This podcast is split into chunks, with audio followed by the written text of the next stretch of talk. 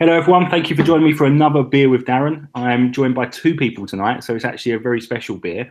Um, they're both from Cloud Call, so I'm with uh, Daniel and James. Uh, who should we start with? Let's go with James. Do you mind saying hello and uh, giving people a little bit of your background, please?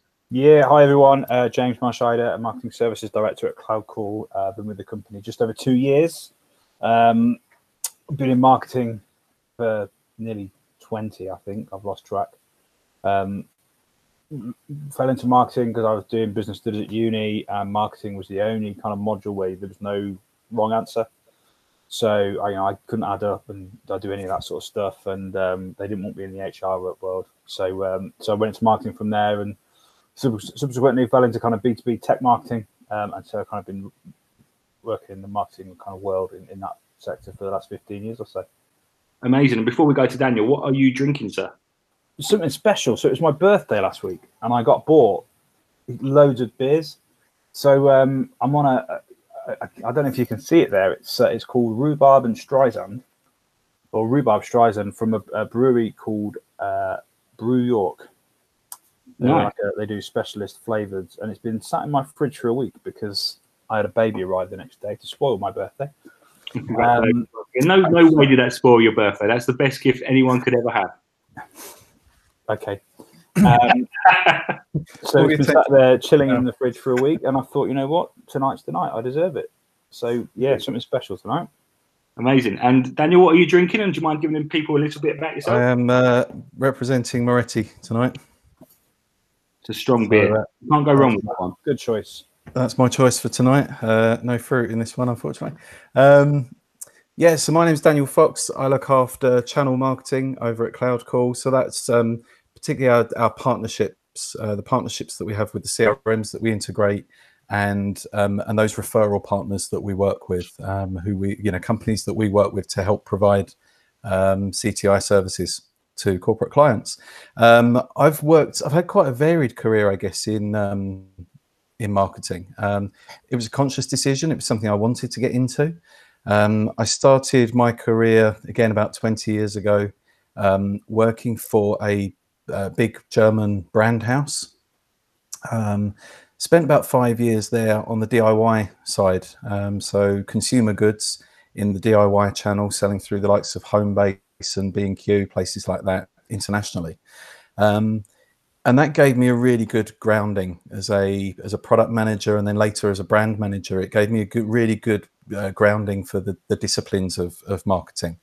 Um, on on various scales, um, big budgets, trying lots of, of new things. Um, I then moved on, spent a number of years in in and around DIY. Uh, tried did some marketing for um, luggage and leather goods companies, um, paint, um, adhesives. Um, and then got into the recruitment side uh, probably about five or six years ago now at uh, Microdec recruitment CRM. so that's how I ended up in this uh, recruitment side. Um, spent about four or five years there, and then most recently, um, now about eighteen months or so at Cloud Call. Amazing. And so you've done the B two B and B two C, right? Yeah, that's right. What, what do you yeah. prefer? And actually, a bit of a further question to that. What is the main difference between B two B and B two C? I've seen quite a few arguments where people say there is no difference. what's your opinions on that? Um, I always uh, once I'd done the B to C because I did a very a small amount of B to B at the start of my career and then got into B to C and thoroughly enjoyed it. Um, I think I think at the time B to uh, B B was was always seen as the, the poor relation um, for many years. Probably the first half of my career so far. Um, B two B was was probably the poor relation. So I did have a bit of a decision to make as when I when I moved over from B to C over to B two B whether or not it was the right thing to do. Um, I think actually B2B is, is more of a challenge. Um, I think, uh, generally speaking, the, the resources that you have are, are often tighter. Um, the opportunity to to test, to try things, to market research, um, to get feedback on on how your products are performing is is much tighter.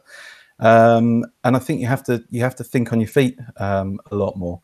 There's also lots more buyer personas that you have to consider um, as well. You know, with a B2B purchase, typically it's not just one person making that that purchase decision. Um, you've got a few people, often with slightly different agendas. um, involved in that purchase decision. So you've kind of got to market and convince um, more people um, within that within that process. So um, I enjoyed both. I'd, I'd, actually say I prefer B two B now that I've now that I've been through the mill and done both. Um, B two B is more of a challenge, but I but I do prefer it. Nice. And, and James, what's your thoughts on that? I, I, agree with Dan. I think the, the main difference is B two B. You're selling to an organisation, and there's people who have decision making and influencing capability and power within the organisation. Whereas in B two C, you're selling to a, an individual. Uh, that individual will make a decision, and it's for them.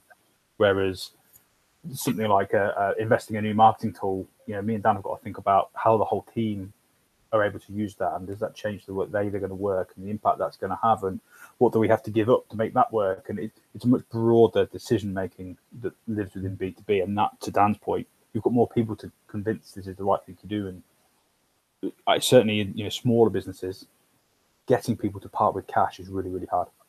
Um, so that's why that challenge is it's it's really tough. It's even tougher at the moment.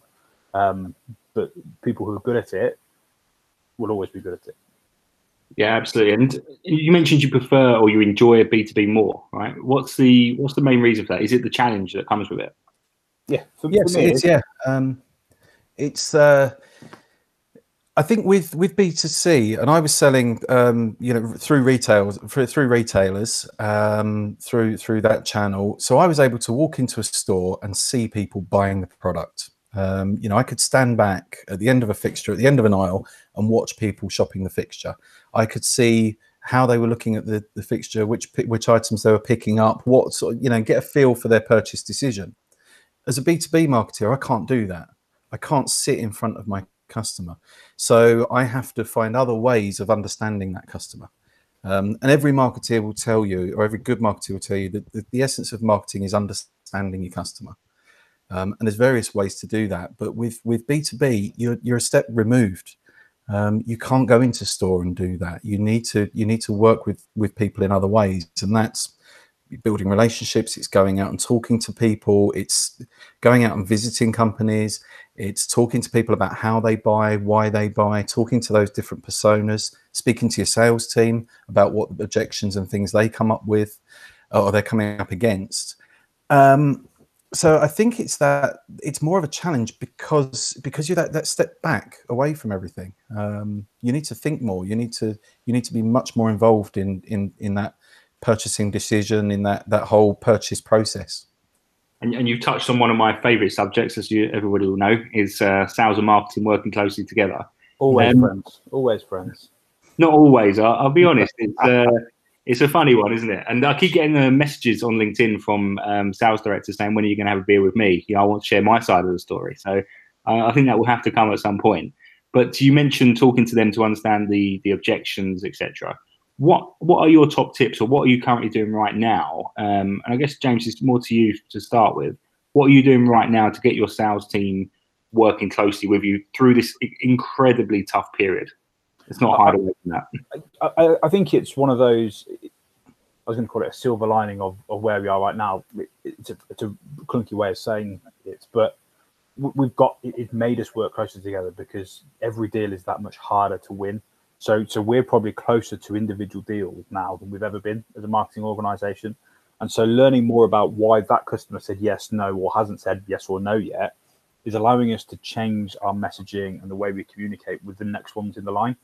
So, and I, I, think the sales team then see that and are then coming to us a lot sooner than they normally would. We have a really um, kind of funny every time there's a presentation doing you know, you know give it to give it to the marketing guy the day before and they'll color it in or make it pretty.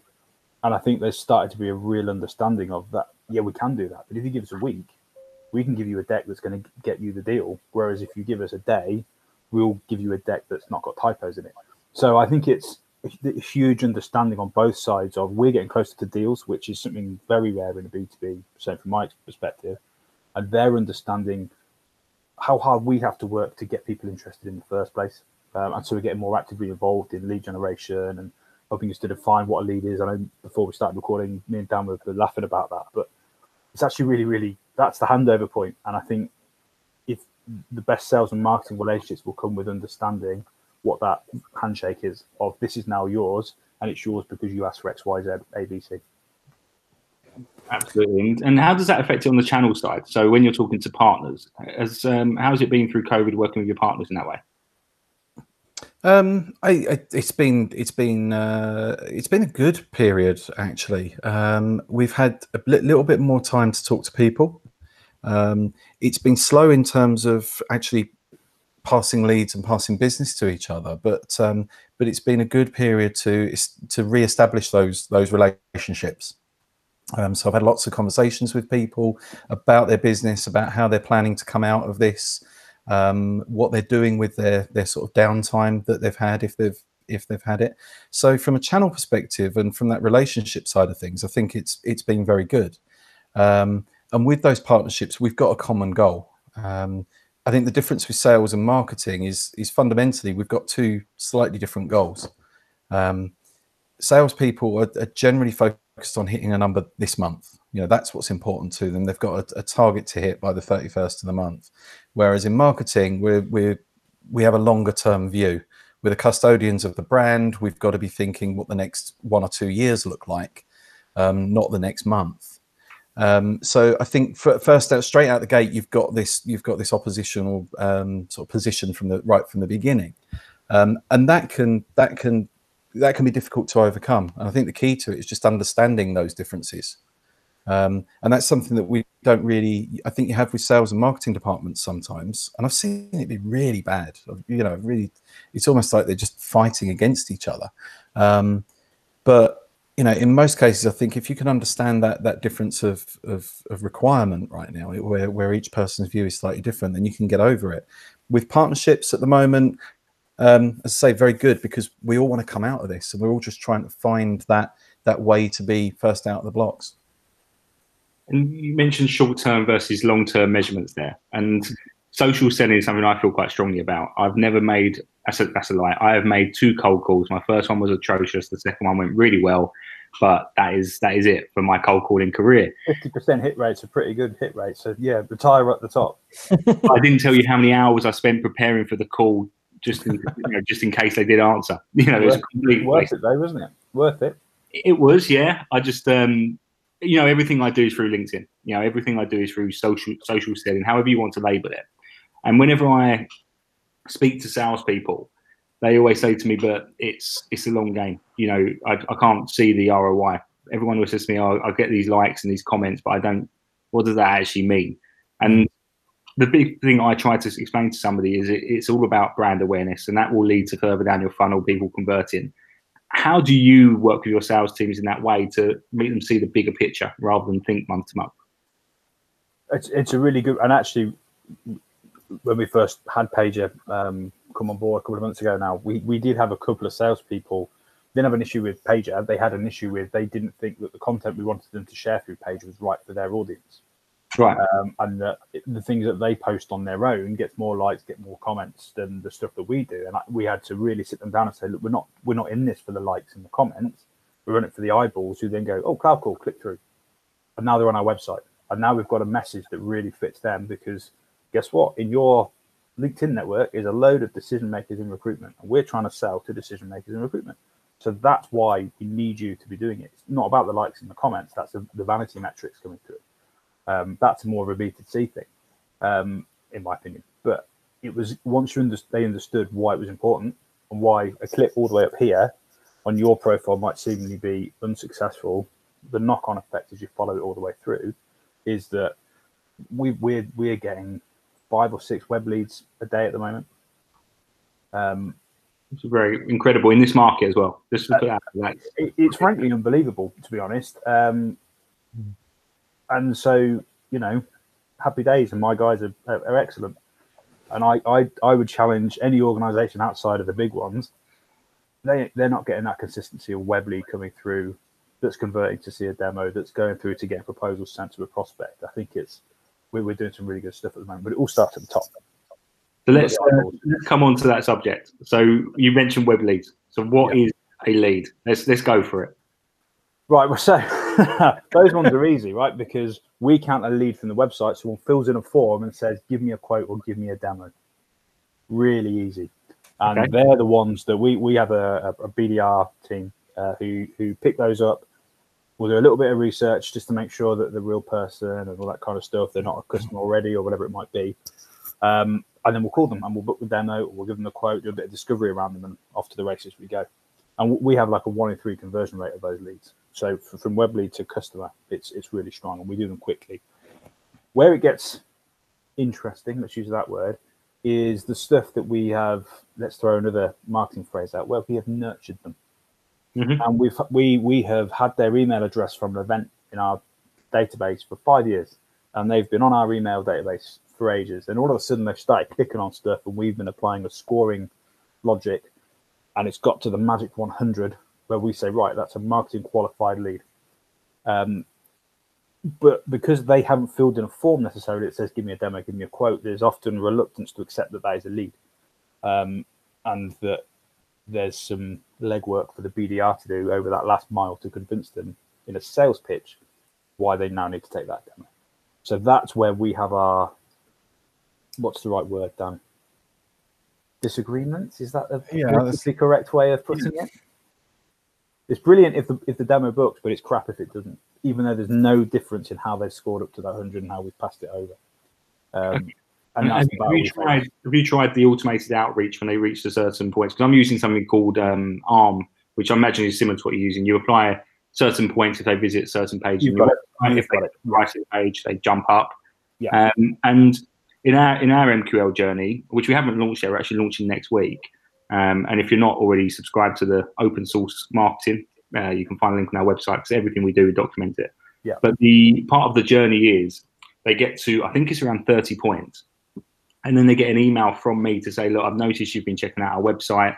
You haven't reached out. Why is that? Can we book in some time to chat? Have you tried that automated approach, or do you think it needs to be on a personal level? Uh, most of our stuff is automated. Um, we might have to until it gets to that 100 score, um, and and that's purely to keep those salespeople selling. So so you know their focus is booking stuff that's ready to book or selling to people ready to buy. Um, where we might put manual intervention is it might be an event and therefore it needs something a little bit quicker.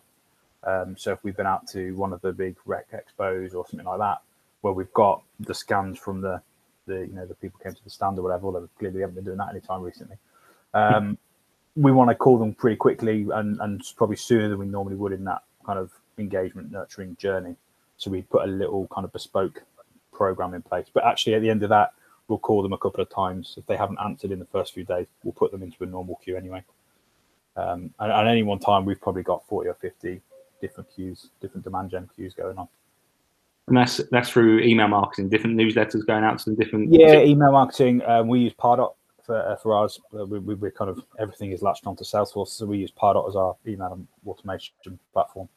Um, and there'll be a little bit of it will bounce to a BDR, it will bounce back, that kind of thing as well will happen. So um, different different routes, but all roads lead to a, a demo booked is kind of the holy grail marketing to sale handover. So for my benefit, because there's so many acronyms in sales and marketing, what's the difference between a BDR and SDR? What's is it? One's got an S and one's got a B. Right. That's Okay. it. Yeah, that's it. Okay. Perfect. Because I'm, I'm sitting here thinking, I, I think it's the same thing, but there are so many different words, and I think we said at the start, right before we started recording, so many bullshit acronyms where you're just like, this is so complicated.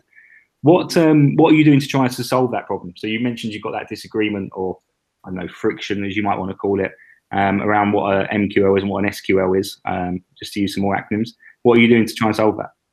Short term, we're we're going further into it. So um, when we do hand them over to the BDRs, SDRs, um, we're actually helping them write their own prospecting sequences now. So that last mile that I talked about, we'd normally have left that to them to program and come up with and and all that kind of stuff. We're actually helping with their scripts and the talk tracks and the, the prospecting sequences where it gets really, you know, hi Darren, it's James. I know you've, you've been looking at our product, the stuff that you've been talking about, um, and arguably maybe we're not we're waiting too long to get into that. Um, we're, we're helping write that because they're not. It's still marketing, but it's sales, so it's they're not very good at it. Sorry, guys. Um, so we're, um, we're we're going further into the into the content creation, I guess. So it's it's more prospecting written by marketing as opposed to salespeople. And we have seen some horrendous emails written by some people over the last couple of years where you just Can think you share any examples or? Um, yeah, there's things like where there was one email where the cloud call wasn't written once. There was no mention of the product that we sell. There was no mention of the industry in, and it was it it was like it was just like sending an email to your, your dad. You know, this is what I'm up to. The weather's been great. Let's let's get on a phone and, and talk about what you're going to do over the summer. Right. Uh, Who are you? Get lost is the response if it's not just delete and unsubscribe. So it's it's helping them sharpen that that part of the journey. Writing writing copy isn't easy. I think you know whether it's it's advertising copy emails websites you know anything like that it's it's not easy. Um and it's something you know i do a reasonable amount of it but it you know and i i'm you know i've got 20 years of experience but it's still something that i have to go back and and sort of you know check what i'm what i've written because i tend to write i tend to write in quite a, an official style um, that actually doesn't come across as conversational as, as perhaps I'd like it to. So I have to go back and re-edit everything that I'm doing. And I think unless you're aware of that sort of thing, um, and unless you're you're you know really acutely aware of how you're positioning um, your email, it's very easy to get it wrong. Um, you know, it's not that these people are illiterate or any of that sort of stuff. It's just you know it takes a special kind of eye and it takes some experience to understand how to um, how to communicate with people in that way. Yeah. Um, And a lot of know, it, I, I rewrite most of Really? most of the content I send out, most emails I send out, I have to write twice. I mean, don't get me started on website content. I feel like I've changed the page uh, content, website content at least six times within the last few weeks. Well, so we're lucky enough to have someone who's on it full time, and they're they're updating it every day. What works, what doesn't, what's converted today, what hasn't converted, what traffic's coming through on what page, where's it coming from. Oh, every incredible. day, every day it's changing. New pages going up, whole pages being changed. Price pricing, the way we lay it out, has changed five times in two weeks. Same price, but the way we lay it out to see what works, what what makes it easier for a customer to understand. For a, a few months, we had no pricing, and and it was a really weird experiment that we didn't realize we were doing, where we had a pricing page with no pricing on, and it was the most second most popular page, and we were getting loads of quotes through. And the reason we're getting quotes is because they wanted pricing or quote requests.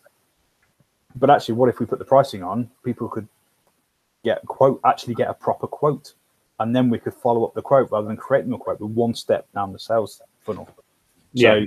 you know, you, you you've got away with it. It sounds like. I think you've just hit on something there, James, as well. When Darren, when you said about how do you prove to salespeople that it's that it's working and an MQL is worth something, um, it's showing and proving almost that we've thought about this kind of thing. Um, someone who visits the uh, the um, the features and benefits pages of a website, yeah, they're interested. They're having a poke around. At the point you click on the pricing page, you know that's a buying signal. Um, and so when you're doing your your scoring, you're likely to to rank someone higher if they've clicked on that pricing page. And I think sales teams need to understand that story as well. That actually we rank these, you know, if they've read four or five of our blogs, they might just be interested in our content. They've got no intention of buying the product. Mm. If they go from our blogs to our feature list and then to our pricing, there's a journey there. There's you know there's some buying intent. Um, and for that reason, then it becomes a marketing qualified lead. So I think it's really important to to get the sales teams involved and at least explain to them how we score, why we score, and all right, these people may not have made an inquiry to us. All we're doing is we're just giving them to you a little bit earlier so that you can close that rather than the website form closing it. Yeah, so you can sell, arguably. It's uh, Absolutely. yeah. Exactly. it's that. a, funny thing, isn't it? And I often speak to salespeople and they say, "Oh, I, I didn't hit my target. I didn't get any leads this month." I was like, "Okay, but surely part of your role is outbound. You know, you must be. If you haven't got the leads coming, you need to go and find them. Surely that's part of it." Yeah, and if you ask our UK sales director, especially, he, he, he, in previous places, he, didn't get a single lead for marketing. Marketing's role was not to be lead generating. It, sales went out and they went and they kill what they could eat or eat what they could kill. So, Yeah, Uh, marketing's job was to get bait attracted to the company because of the PR or the you know the events that they were doing and the events that they would take customers to. It was all about you know we're the we look after people type of thing. It wasn't leads, leads, leads, and I think that's it's a really interesting differentiating kind of point of how marketing is different in every organization. You think all roads lead back to the same way of measuring success. They really, really don't. Um, and one of the most interesting, and I think probably daily challenges, certainly that we face, is an expectation that you can measure everything accurately from day one. Mm. Um, I would say 80% of marketing you can't measure the effectiveness of really accurately ever. I think there's there's very specific activity. How many web leads I get in, well, I can count them. Um, but is a million visitors for 20 leads worth it, or should I have just got 30 visitors and 20 leads? You know, why does the million visitors matter? You know, it's yeah. kind of if you can work that bit out, then you can go all down the funnel. So I, I think this there's you know, we, we have this thing all the time. It's not just here. What if we give you more money? Can you get more leads? Something. It doesn't work like that. um, I, I'll just try the things. I can't guarantee you they're going to work. But what I will do is the things that are working, I'll do more of it until it's not working anymore. But I don't think I need more money for that. The money needs to go into experimentation and trying new things because that well that I'm tapping into, that's firing stuff through just fine. Thank you. I don't want to mess with that. You know, there's, there's a real risk of um, getting the quality completely compromised in in a kind of race to get more. Um, and that's what that's another battle between sales and marketing. Do you want more or do you want better? Um, it's really difficult. yeah, and it, and it comes down to that measurement bit, right? Because I speak to a lot of people where they're measured on the the MQLs, and I was actually speaking to someone the other day, and I won't name a name, but it was an interesting conversation where they said to me, "Well, I, I would turn that off because they, there's no revenue coming from this, but actually it delivers more MQLs, and I'm measured on the MQLs. So even though they're not converting, I'm still going to put my spend there because that's what I'm measured on. Mm-hmm. And I was just sitting there thinking, this is absolutely nuts, absolutely yeah. nuts. But that's where they're measured. So what, what do you guys measure on? Similar, because uh, because the counteracting to that is, and, and we've had this discussion recently. Um, marketing people don't want to be judged on the revenue because the winning that revenue is not in their hands. Great in the MQLs is in my hands. You closing deals is in your hands. So if my bonus is relying on you being good at your job, I don't want to part of that. So that's again a a, a point of conflict. Yeah. Because I'm now only successful if you're good at your job. But so, you know that should be coming from the top down. Everything if you judge everything on revenue, it automatically makes you work well together because they need the MQLs to hit targets. You need them to hit targets to hit your targets. Do you not think by moving the measurement to revenue, everybody would just be forced to work well together and they have that closer relationship? I think I think as a measurement, I think it yes. I I, I think you're right. Having shared goals that make sense um, is the way forward. That, that's why we advocate for demos because a demo is the SQL piece, right? So you know, throw another acronym there. We haven't been been on acronym bingo for a while. Um, that's the point where salespeople say that lead you gave me, it's real. I can create an opportunity out of that. So even if we can't affect the closing of the revenue, we can affect the pipeline creation. So I think for us, it's the the demo to pipeline being created where we say, yeah, that that's where we really want to be measured. Are we putting in opportunities to sell all the time? we we as marketeers though do need to understand what that pipeline needs to look like um, yeah. and i've i've been guilty of this in the past in a, a previous job i um, i was tasked with increasing the number of leads and i went away and did that and you know we got a threefold increase in in the number of leads and i was very happy with with what i had done um, and we probably got almost six months in and then realized that sales were we were doing the same number of deals, but the value of those deals was declining. And then when I tracked it back, I realized that although I was getting more leads, they weren't as good a quality. They weren't as many seats. we weren't selling as many licenses. Um, so what I was doing was filling their pipeline with, you know, not rubbish, but just not the right kind of deals, not the stuff that they really wanted. Um, and that was having a material impact on our on our revenues. Um, so I then had to go back again and readjust what we were looking for. What was an MQL? What were we passing through? Who were we attracting? And really try and change the whole the whole machine right from the beginning. So it's really you've got to understand what what is the revenue target and how are we going to achieve that you know what's the split what's the mix of, of deals that we need to be to be doing what's the mix of clients that we need to be bringing on board um, and then how can we get that that right mix of leads in because just playing numbers games is is not necessarily going to get you the right the right result. And it's, um, interesting because I see people now embracing account based marketing. So rather than starting at the top of the funnel, say these are the customers we want to work with and we're going to market to them.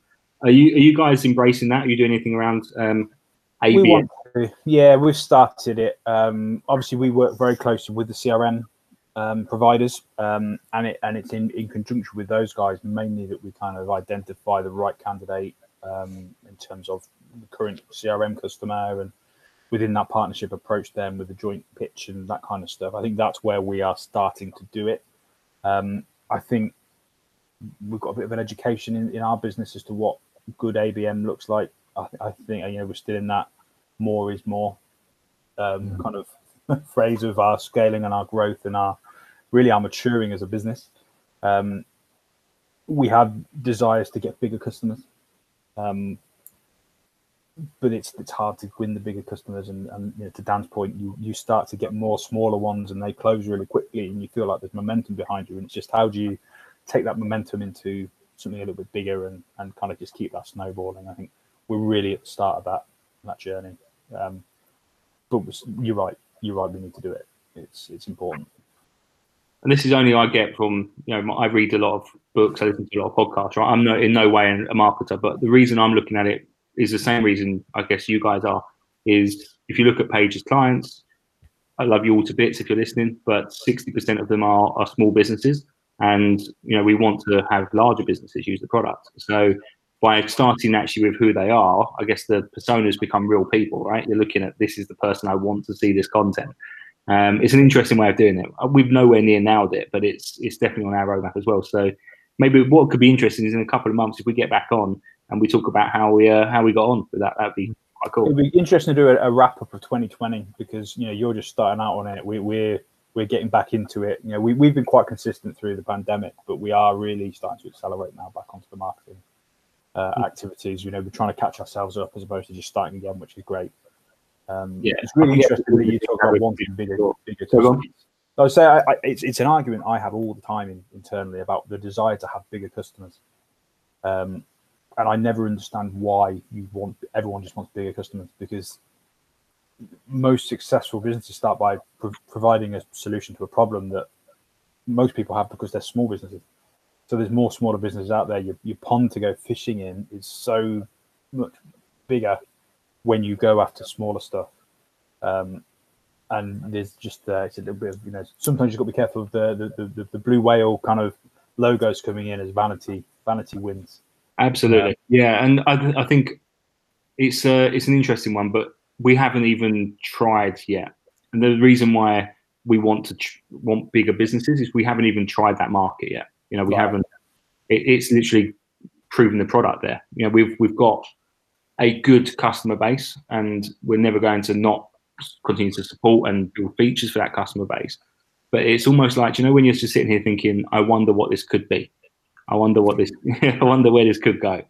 Um, and also, we're in social media management. When you talk about small business, we're we're a social media scheduler. You know, we, we do content curation. We do all these sorts of things. But you're comparing us then to Hootsuite, to Sprout Social all of who operate a freemium model, um, have a very good free offer as well. You know, if you're looking just for a social media scheduler, you don't need Paiger, you need Hootsuite, you need Buffer. So actually playing in that market down there isn't somewhere I want to be because we haven't got VC funding, we haven't got loads of money in the bank. So actually, we need to be a slightly more premium product to those, and that automatically does rule out quite a lot of the small businesses out there. Yeah. I think anyway please tell me if I'm wrong because I'm, I could be barking up the wrong tree. it's, it's, very easy for me to sit here and say any different because it's not my money on the line and it's not my business, is it? So, um, but all I would say is those guys started small as well, um, and and you know they, they got big because they had a great product. That was the most important thing. And obviously we are Paiger users and it's a fantastic product. I remember about 20 minutes after we signed our contract with you, I, I advised you to put your prices up. Um, yeah, you did. because I think it's worth it. You know, you talk you, yours is a premium product um, because of that link to the sales and marketing piece that takes it beyond being that's purely a social scheduler. That's just one of the features. Um, it's the bringing the two groups together. That, that's where the value is. Um, you know, the amount of time you save by just bringing those two groups together, just even on that small little piece, is worth more money because of the time saved and the effort saved and the emotional investment saved. Um, so you know, don't don't give up on on being a premium product because you are. So, but I think we signed a two-year deal, so you can't put the price up for us just yet. I'm, I'm pretty sure we just doubled it to four, didn't we? I really appreciate the kind words. You know, you know, I uh, yeah, you, you, guys were one of the first businesses outside of recruitment to, to use the product. So um, yeah, I really appreciated it. I think I said to you, Daniel, at the time. Sorry for anyone listening. We're just literally having a chat now over a beer. But Daniel, when you phoned me up, and it was during COVID, I remember it well because uh, yeah, it was the end of a rubbish week, wasn't it? Yeah, I was. I was so grateful for the phone call. Um, you probably could have asked me to cut the price in half. I probably would have said, yeah, right, why not? We're in the middle of a pandemic. why not? Oh dear. So, so just got to schedule the next pandemic for about a year and a half, two years time, have I? So. Yeah, yeah. yeah. If you can find some animals to eat that you're not meant to eat, you'll be fine. oh dear. Um, very quickly before we wrap up, you've both got years of experience, and I'm really keen to get your sort of top num- number one piece of advice for new marketers coming in. Who wants to go first? Um, I'm trying to I'm trying to think of something different to the obvious. Actually, that's uh, you know, it, it, it's we've already had act like a sponge. You can't use that one. We've got that one done. Um, we've had we've had um, read Neil Patel's blog. You can't say that anymore. Okay, so, uh, that's your options gone. I'll, I'll, go with um, don't take it personally. Um, every, everyone everyone is a marketing professional. Everyone knows marketing.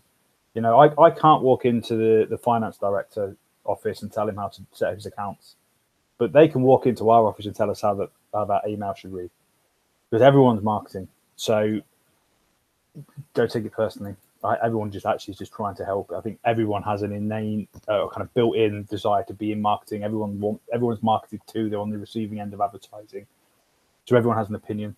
Um, 99% of the time, they don't know what they're talking about but they mean well. So just don't take it personally. I love that, and especially as if we're talking about acronyms and stuff like this, the colouring department, uh, marketing girl is is all terms we hear too often, right?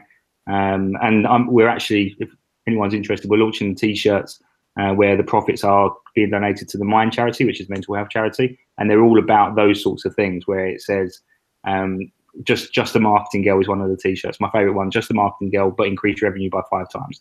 You know this sort of, this sort of thing. So um, I'll put a link to the t-shirt store because when this goes out, the t-shirt store should be live. Um, so yeah, I'm excited by that one. Yeah, Daniel, and I'll tell you a story along one those lines. Sorry, Dan, I'm putting across you, but we had someone who gave us a presentation to colour in, and it helped them win the deal. And then the next time they asked us to colour in a presentation, I said no. I just refused to do it because I said you were so disrespectful. You paid no uh, gratitude back to the people that helped you win that deal. We just coloured it in for you. We didn't. We wrote the whole bloody thing for you. We won you that deal, and you haven't even said thank you. So, go and do your own deck next time. And what was their reaction to that? Uh, they ran crying to their sales director, who came begging to us, "Would we please help as a favour to him personally?" Right, and that speaks volumes, right? Because all he had to do was say "fuck," I'm sorry, or she, maybe maybe a she. All, all they had to do was say, "I'm sorry." Yeah, sorry, and thanks for your help. I really appreciate it, guys. Just take it for granted, but again, don't take it personally. Maybe I'm just uh, need to take my own advice on that one. That was a few years ago when I was a little bit younger. No, I like I like the uh, I like the approach personally. Daniel, what's your number one tip, mate? Um, I think it's it's in two parts really. I think the, the obvious one put the customer at the front and center of everything that you do. Um, you know understand them. Don't just write personas but just go outside look at them watch them speak to them listen to them understand why they make the decisions that they make um, what are their pressure points why are they buying why are they not buying your products. Um, understand their entire journey. Um, but the second part of it is is have an objective in everything that you do.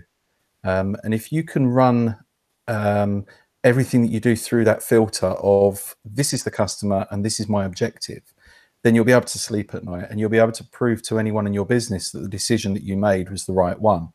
It may not always pay off. It may you may not always generate the leads or generate the sales that you expected, but providing you can say that you that you understand the customer and that you've you you have an objective, um, then then as I say, you'll be able to um, to to to stand up against the the work that you're doing. Um, you know, a lot of marketeers retrospectively um, fit the results to their objective. And I think really you've got to have an objective at the start to work to.